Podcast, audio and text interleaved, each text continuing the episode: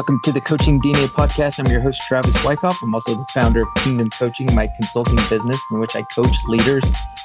Before I introduce our guest, I want to share a quick note about a three day Zoom course on self awareness that I'm hosting starting October 1st. One of the biggest constraints in leadership is a lack of self awareness. One study has shown that roughly 80% of leaders lack self awareness. This creates a ton of issues for leaders like inconsistent behaviors, lack of confidence, coming across as inauthentic, and just simply not comfortable in your own skin. To learn more, there's a link in the show notes. And uh, on to my guest. This is part three of my conversation with Rob Vaughn. Rob is the baseball coach at the University of Alabama. During part three of my conversation with Rob, we discussed creating an environment, doing hard things, navigating parent relationships, and much, much more. Rob is the real deal. Um, if you've heard the previous couple episodes with him, you will attest to it. Super smart, uh, bright, young guy, really sharp guy. So without further ado, my conversation with Rob Vaughn. How do you you you talk about environment? I love that that that idea of environment. How do you how do you create what are some things that you do to create that environment in your program that you want? Yeah, I, I, think you have to do it in college because I just think, you know, you have so many restrictions with time. You know, we're on our eight hour week right now, and only four hours of those are allowed to be baseball. So with countable activities, like I can have four hours of baseball activities a week. If I've got to go one on one and hold your hand for every ounce of that, we're just going to simply run out of time. Right. But if we can kind of create the umbrella, teach the ideas and teach the stuff, those guys are naturally going to do stuff on their own. They're going to do stuff outside of that a lot of time because you've created that that idea. In the first team meeting, I showed them a three minute clip from the Tom Brady documentary. There was, I think it was episode three or four. It's called The Edge, and in there he's talking about how they call themselves edgers, and they're going through that, and it's man, you got to the training room at 5:30. That's great. I got there at 5. I, I got there 30 minutes ahead of you. I got the leg up on you. And that's their philosophy. So that's what we try to create. And I think I think when you do that, I think number one, you have to un- help them understand it's not about the results when you're in there. Yes, they're winning and losing matters. Like I will never be one of those guys like, hey, you tried today. No, no, no. We keep score for a reason. We compete every day for a reason. Like I believe part of my job here is teaching you to win and mm what it takes to win. I I am not the guy that doesn't think that's a thing. But at the same time, I think you have to understand what leads to that and how do we get there. And so when we do it, man, like the number one part of our environment is it's really hard. And you know, there's a there's a guy, um, Trevor Ragan, in his podcast, The Learner Lab. He talks about the zoo tiger versus the jungle tiger, you know, and everything that goes into that. And you know, the jungle tiger is protected and everything's easy and everything's handed to him. The zoo or the or I'm sorry, backwards. The jungle tiger's in the wild. That guy's the one fighting for everything he's got. But at the end of the day, that's what we want to survive. Is we want to learn to survive in the jungle. So in our environment, everything is hard. Everything is difficult. And I want our guys to crave that. Like I want them to crave that. You know, I, I looked up some stats this morning. Matt Shaw, who was a first rounder for us out at Maryland last year, was our shortstops playing with the Cubs, hitting 400 in double A right now with the Cubs. And uh Maddie loved hard. Like he would call me, he's like, Coach, let's do 27 ounce of practice today. Like, Maddie, we've done that 10 days in a row. Our guys are smoked. He's like, all right, let's do it. We need it. We need it. Like that guy just craved challenge and he loved even failing. Like he didn't care of it. He loved that because he knew that was making him better. Mm. He's cut different, but that's the reason the guy's going to be a big league all star, you know, and and that's what you're trying to create is them to fall in love with hard, fall in love with difficult. Because what I can tell you is really difficult is facing Paul Skenes on Friday night. Like you probably lose that matchup no matter what. Just the reality. The guy's a big leaguer pitching against kids. Like you're probably going to lose. But your only chance of not is if you're completely forged in the fire and yeah. you can take a punch and you can get up off the mat and you can outlast them and you can keep coming, keep coming. And then they make one mistake and opens the door and you walk through it. And that's what we talk about. Like our environment doesn't guarantee success. And that's the thing about baseball. It's hard. You can do everything right and still fail. You can do everything right and still lose. But our environment it helps create the idea that you just keep coming and they can't knock you up and we can take a punch with the best of them and yeah three or four of us might get bloodied and bruised up but the other three or four pick them up that day and we find a way to win and collectively together that's all that matters and so that's what we we try to really do it's built around and i think with that they have to know that we trust it like man we we want you to get in this we're trying to create this we're trying to make you feel we love you we you are not that why one of our biggest captains the other day. I go to him I kind of posed a question to him and told him to decide what he wanted to do. And frankly, I hated the decision that he made, but we lived with it and we did it. And I pulled him aside afterwards in front of the, and I told the group, like, hey, I was disappointed in this for XYZ. I don't like this. I think we chose the easy way by doing this. And we're not going to be tough, gritty dudes by choosing the easy way. And then I pulled him aside later and I'm like, you have to understand just because I hated your decision in the moment doesn't doesn't mean I don't like you. Doesn't mean I don't think you're a captain. Doesn't mean I don't think you can lead.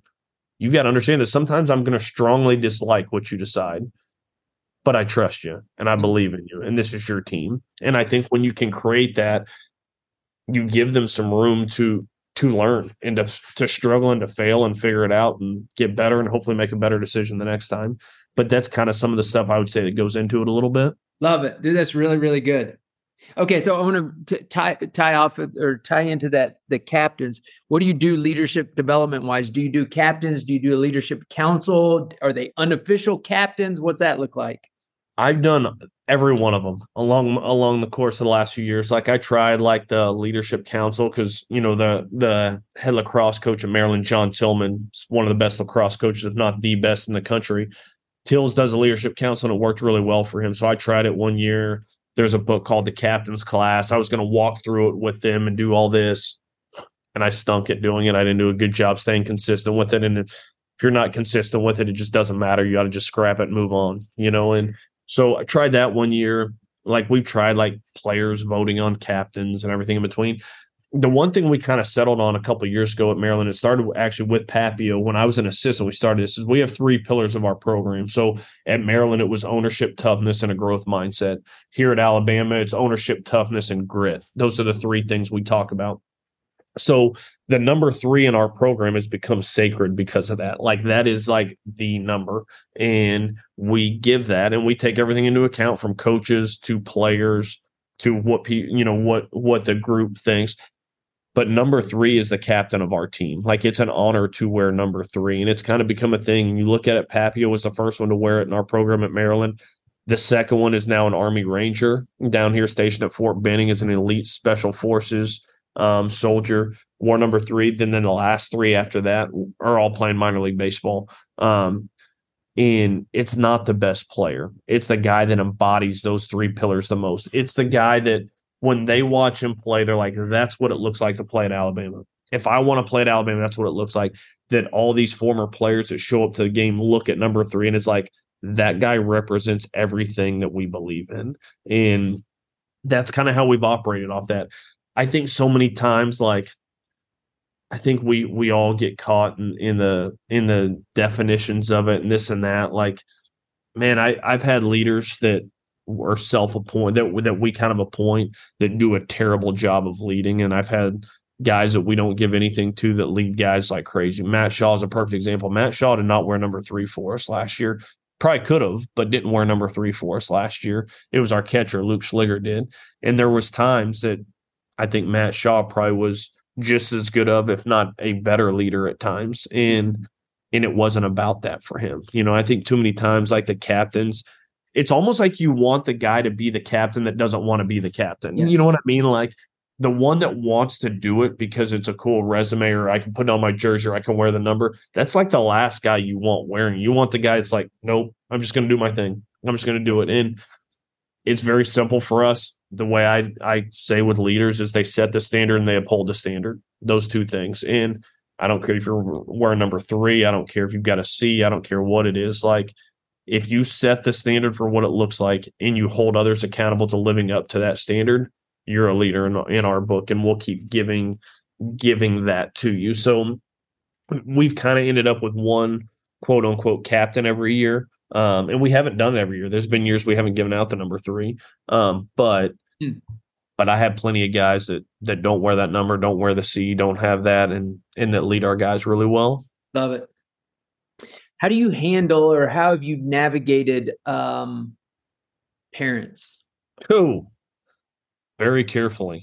Yeah. Uh, you know, it, it's really hard because you want to you want to have this relationship, and I think that's kind of the line you walk is in recruiting.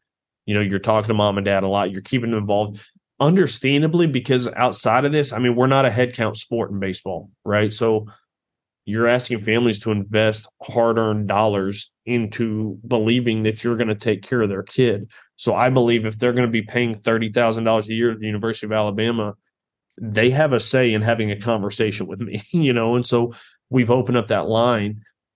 But what happens sometimes is that line then gets crossed of like, hey, I, I'm I'm open on their well being. I'm in. We're gonna keep you in the loop on travel stuff in the spring, all this stuff. I had a dad call me one time that told me he he didn't think it was fair that his kid got picked last in this in this competition we were doing. I said, man, I, I said, I get it. I know that stings. I know that's not a good feeling. Like you don't want to be picked last. But I would have picked him last too because he's just not there yet. Doesn't mean he's not going to be great. Guy ended up being an awesome player for me at Maryland. He ended up having a great career.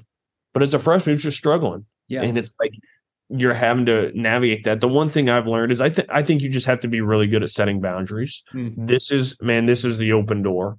If you if you have any concern about mental health, physical health, anything that you are concerned with, here's my number. You call me at two o'clock in the morning and I'm going to pick up the phone. If we're going to talk about roles, if we're going to talk about playing time, if we're going to talk about this, that, or the other, your son's a big boy. It's time for him to come and talk to me. Yeah. And one thing we've tried to do is set those early, right? Like, so we, the way we do it here for the most part is we'll bring all of our 2024 class in here in a couple weeks for an official visit. And we bring them all in together as many as can. Now, some will have football, some will miss, some maybe already come on an official, but all the ones that have not come on their official will come in together. And I'll sit them down in that moment. That's when that conversation happens. This is the expectation. This is what how we're going to operate in this thing.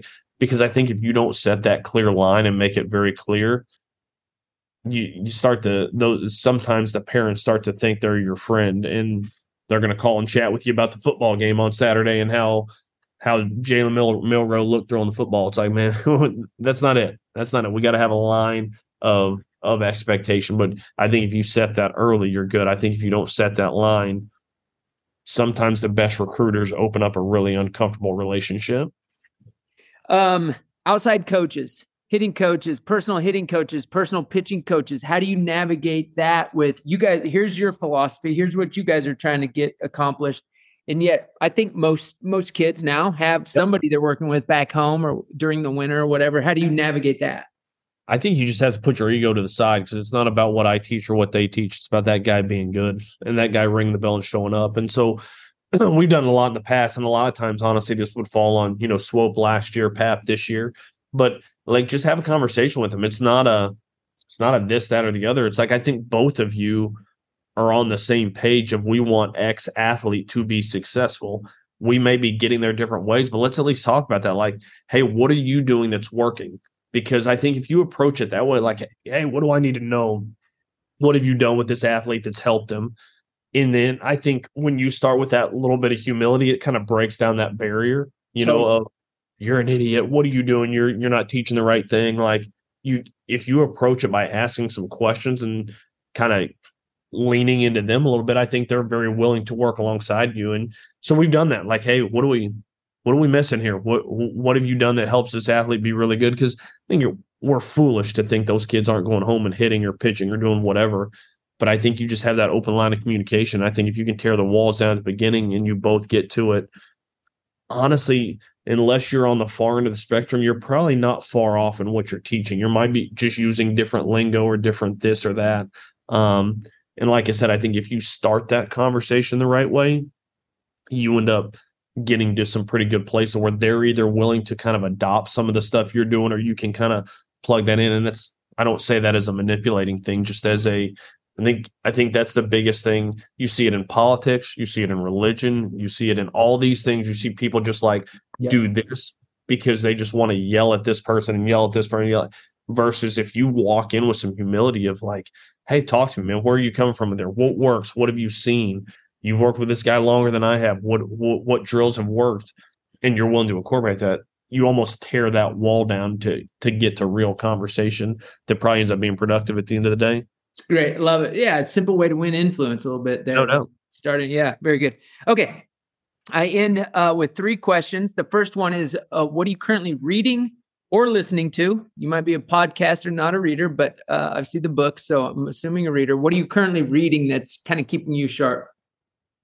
I've kind of circled back to this, you know, and I, I feel like I read this book once a year. Um, but um, it takes what it takes is the one I've kind of diving into right now, Trevor Moawad, you know, and and uh, you know, I didn't I was never fortunate enough to meet Trevor before he passed a couple years ago, but um read it takes what it takes, just kind of was drawn to the name and mm afar and watched Saban and heard him kind of use that thing. And then when you dive in, you actually learn kind of where some of that is coming from. And um, message him on Twitter. Out of the day, I'm not a big social media guy, but I sent him a thing like very simply, like, "Hey, just want you to know that book really affected me and my coaching. Thanks for all you do." Simple as that. Not expect anything back. I get a message back from Trevor five minutes later, like, "Hey, I know Coach Locks, blah blah blah. It's our football coach in Maryland, and all these things." And um, just a really neat, really neat interaction with him, and obviously very very sad story losing losing him to cancer a couple years ago. But um, kind of going back through that book and and the the details of it, I it's it's one of the best things, man. It's one of the best ones I've ever read. So just kind of diving back through that now. Love it. Yeah. Okay. Uh, second question: What advice would you give a young person just getting started in the coaching profession? two two pieces. Number one, Tony Vitello told me this one time. I was I was I think I was shoot I think it was at Maryland as a, an assistant. I had a job offer from an SEC school and and was talking to him and I talked to Tony and you know Tony recruited me out of high school too when he was at Missouri. So known Tony for a long time and um, he's like Rob, don't ever chase the money. He's like the money will find you. Don't chase it. You chase the money, you're going to be in a bad situation. And hmm. there's two jobs that I got offered that probably would have doubled my salary at the time, passed on both of them. One head coach was let go six months later, the other one was let go a year later. You know, so my career could have been in a very different place had I chased that. But number two, this was a piece of advice Sean McKeon gave me when I started as a volunteer is like, your job is to make everybody else's job around you easier. Like, whatever you can do to take stuff off their plate, like, do it. Don't be, we all have the people that are like, yeah, man, anything you ask them to do, they'll do it but you need to take it a step further. Like just do it without asking. Go figure out things to do. That stems back from my mom telling me back when I was a kid, like, go outside and play. I'm like, well, mom, TRL's on TV at MTV at three. All I want to do is watch the music video. She's like, I don't even care. Go outside. I don't even care what you do. Go find something to do. Um, but yeah. that's, that's kind of it. Like, find a way to make the people's job around you easier and don't wait for them to ask. Like, find out how they want it done and go do it. I've got a young kid here. He's a he's a graduate manager for us. He comes from Ole Miss. Guy's going to take my job one day. I mean, he's an absolute superstar, and hmm. it's doing everything before you ask it. You show him how to do it one time, and he's it's done. He figures things out without you having to go hold his hand to do it. Guy's going to be an absolute superstar. Love it. And last, and I'll end with this: um, Who would you love to hear walk through their journey, um, talk about their leadership, talk about how they build culture. Yeah, who would you like to hear all things leadership? I mean, there's there's two guys that come to mind. You know, um, one of which is I've I referenced quite a few times for this conversation is Andy Sawyer's. I mean, that guy is he's my guy. I mean, he is. Like, I'm not doing what I'm doing without him.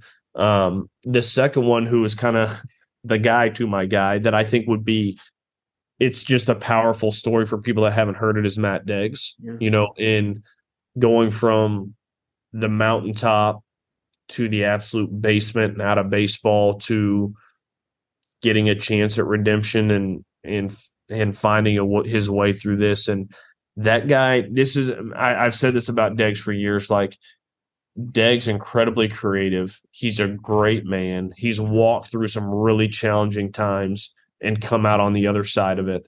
Um, but man, I tell you what, like that guy could convince you my shirt, and this is why I told my son, this is his biggest skill set.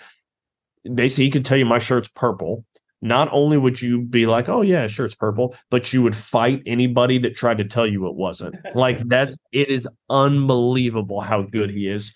So much of what I do in coaching, shoot, I've got I've got his books right back behind me. He wrote a book 15 to 28 that's powerful. And it's his journey of it's raw, it's real, it's authentic. And if you if you spend any time around Deggs, that's who he is. Like he ain't changing who he is. I mean, he's authentically himself but his journey is so powerful and he's such an unbelievable leader of young mm. men um, and somebody I'm really proud to know and and I you know I I've heard his journey and I know him pretty intimately well but any that's one of those guys that anytime he talks at any convention any anything I'm in I'm listening and I've heard it probably 50 times and I'm never not tuning into it love it dude thanks so much um yeah I Rick Heller, head Rick Heller, head coach at University of Iowa. I asked him that same question. Hey, who would you want to hear? And dude, he was he was raving about you. And so now I can see why. I, I, appreciate it, dude. Great stuff. Really well articulated. As I was looking at your bio and just kind of prepping for for this interview, I'm like, dang, he's young and really coaching at a high level. And uh, honestly, I mean this. I can see, I can see where why you're why you're having success just in our little hour ish here. So, dude, I appreciate you taking time. Heck yeah, Travis. I appreciate what you're doing, man. This is awesome. I enjoyed it.